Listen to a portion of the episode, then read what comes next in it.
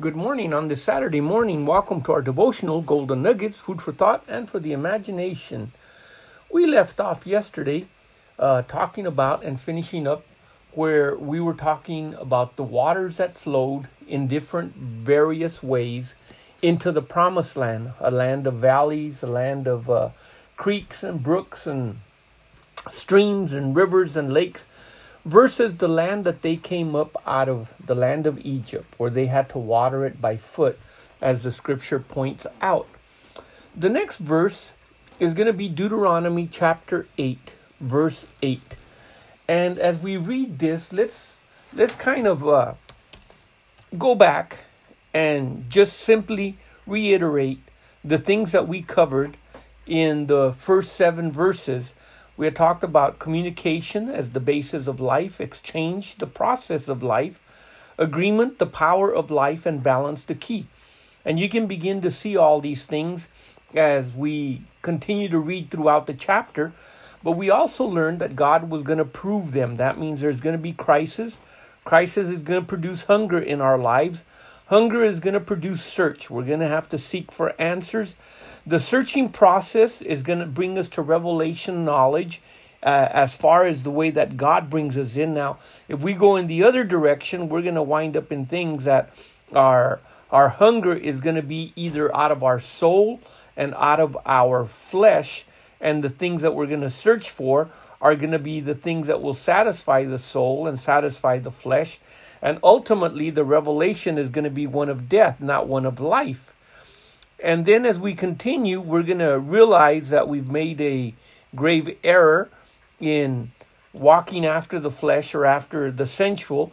But if we have a realization of the revelation of the Word of God, it's going to produce service in us. We're going to want to serve God. And in serving Him, we're going to have to yield to two things to obedience and surrender. Well, as we look at Deuteronomy chapter 8, verse 8, we begin to see how God provided and had made provision for the people of Israel. And remember, there's a parallel.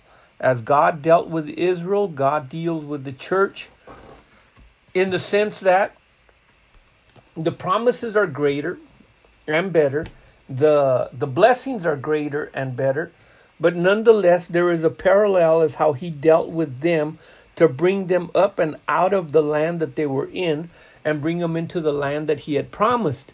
In the same way, he wants to bring us up out of where we were in our life and bring us into something much better, something new, something different. And the land that he brought them into was a land that provided various types of revelation for them brooks, streams, fountains, artesian artesian wells that were springing up, the deep waters. Now all of these we learned they have a special place and as we seek God, the bubbling up of the wells of salvation and the the deep counsel of God and the words that are used and we use in our life from the innermost part of our being and heart how they provide guidance for us as God is leading us and revealing to us and showing us the path and the way. He illuminates it with complete perfection of light because His Word never makes a mistake. Now, we can make a mistake interpreting it, but the Word itself is never a mistake or an error. So these were different ways, whether it was through a brook, through a stream, uh, the waters that are still so our soul can rest uh, and find peace, uh, or whether it was a river to provide for the entire land, or whether it was just something as simple as the rain, the dew from heaven, the rain coming down, the work of the Holy Spirit. He chooses to pour out of Himself where he wills, not where we want, but where He wills. Of course, there's intercession and prayer that is involved, but ultimately, God, severally, as He wills, chooses to do what He does. so that man cannot glory, man cannot take uh, any type of credit for it, but it is an independent work of God in the sense that God is the one that starts it, God is the one that finishes it. Well, that was looking at the revelation part. Now let's look at the realization. Let, let, let's let's do a comparison.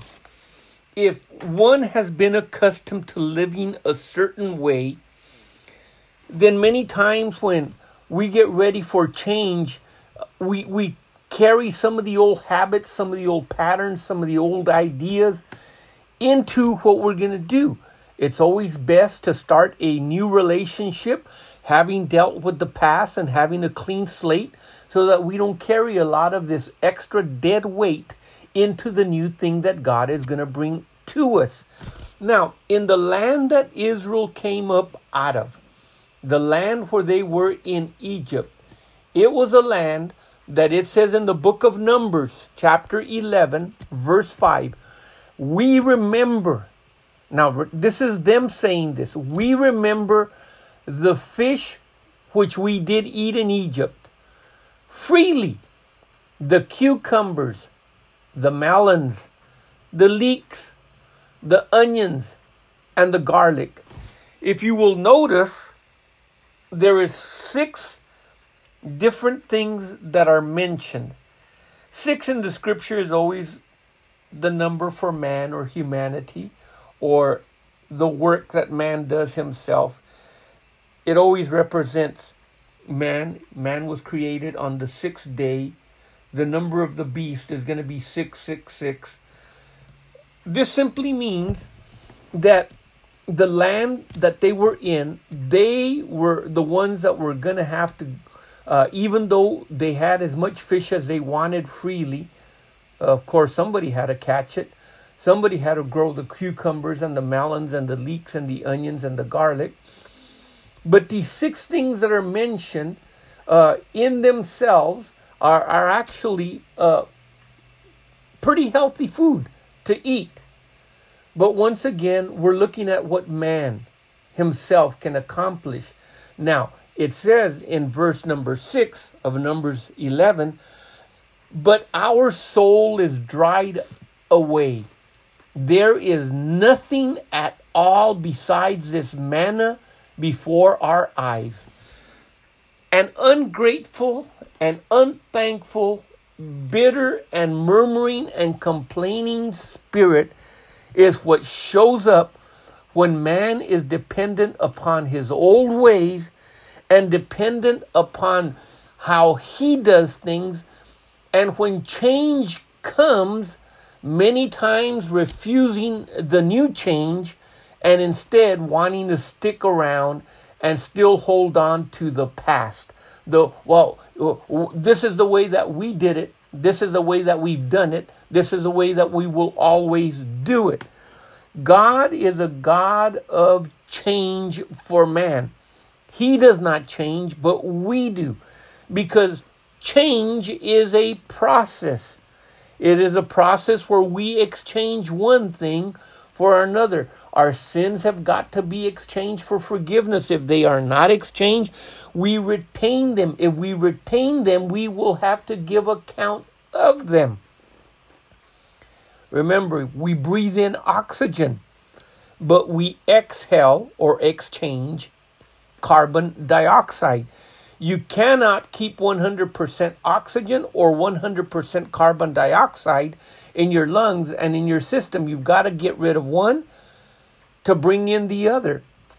It is the same process that we mentioned that they themselves have now been promised by God in Deuteronomy chapter 8, verse 8 a land of wheat, a land of barley, vines, fig trees, pomegranates, a land of oil, olive, and honey. Now, it's not six things this time, this time it's seven things. Each one in particular reminds us and is supposed to remind them and will remind us as believers. The wheat speaks of the first fruits of Jesus being crucified and resurrected, and those that resurrected with him, the first fruits. The barley talked about, this was the second festival or feast that was celebrated, and this was celebrated roughly about 50 days later on the day of Pentecost. it talks about the next harvest coming in.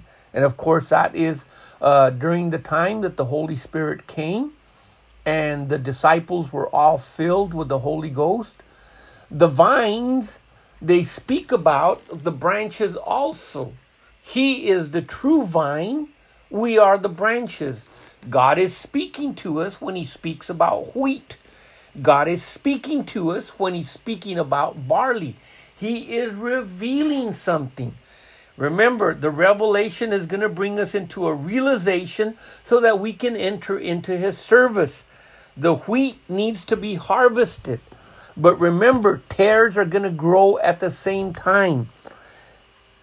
But at the great and final harvest, they will be separated. It reminds us of the barley harvest that was done and accomplished and the breads that were made. The vine and vines remind us of the branches and, of course, the grapes. The grapes that are squeezed and pressed into that precious red juice, which reminds us that Jesus himself was going to shed his blood for us. The fig tree talks about Israel. When you see the fig tree coming back, then know. In other words, when Israel comes back into its land. See, every one of these things speaks to us of the revelations of God for our life and for our time. A land of olive oil. The Christian walk should be a walk of the Spirit, not a walk of the flesh. A continual anointing, a continual flowing of the Holy Spirit. Remember, the Bible says, Be not drunk with wine and excess, but be filled with the Holy Ghost. And then it talks about a land of honey, a land of sweetness, a land where there's plenty of bees, there's plenty of flowers, therefore, honey is produced. As a result, it is a fruitful land because there is the bees, the honeybees, to be able to produce the honey. So, instead of it being like it was in Egypt, that they remembered the fish and they remembered the cucumbers and the melons and the leeks and the onions and the garlic we are not to forget that we have been brought into a land of wheat, which involves look at the fields, they're ready for harvest. The same thing with the barley. When we look at the vine, we have to remember that He is the vine and we are the branches. We cannot do anything apart from Him. Our very existence spiritually flows from the very life of the roots and the vine itself into our lives. If you sever the branch from the vine, that's it. It's going to dry up and it's good for nothing but to be cast into the fire. And then, of course, the fig tree, as we mentioned before. Now, the pomegranates are interesting because the pomegranates speak of the ornaments that were at the bottom of the uh, priestly garment of the high priest uh, when he wore it, but also the pomegranate uh, as an individual whole also talks about all the little red uh, little seeds that have been redeemed, separated by that little white skin that separates the little pockets, talking about the different segments and and and and, and areas of the of the believers that exist. But yet, as a whole, any part of the pomegranate that you pierce is to flow out red. So just by looking at the land that God was bringing them into, He's bringing them into a land literally of revelation. Revelation because the flow of the streams and the creeks and the waters and the rivers and the lakes and the artesian wells and the deep waters, all of these things to nurture and help cause the land that is planted to bear its fruit, whether it was the barley or the wheat, whether it was the vines or the fig trees, whether it was the pomegranates or the olive oil, the land was going to produce. Why? Because of God's commanded blessing upon it. And what does God tell the people to do? While they themselves, in Numbers, we already saw, they forgot. But in Deuteronomy uh, 8 9, it says, A land therein thou shalt eat bread without scarceness, thou shalt not lack anything in it. A land whose stones are iron and whose hills uh, thou may dig out brass. Okay, well, we've just about run out of time here. Consider this food for thought and for the imagination. Keep looking up. Our redemption draweth nigh. Join us on Sunday as we continue on our line of teaching, especially when we enter into service and obedience and surrender unto the Lord. The Lord richly bless you in Jesus' name. Amen.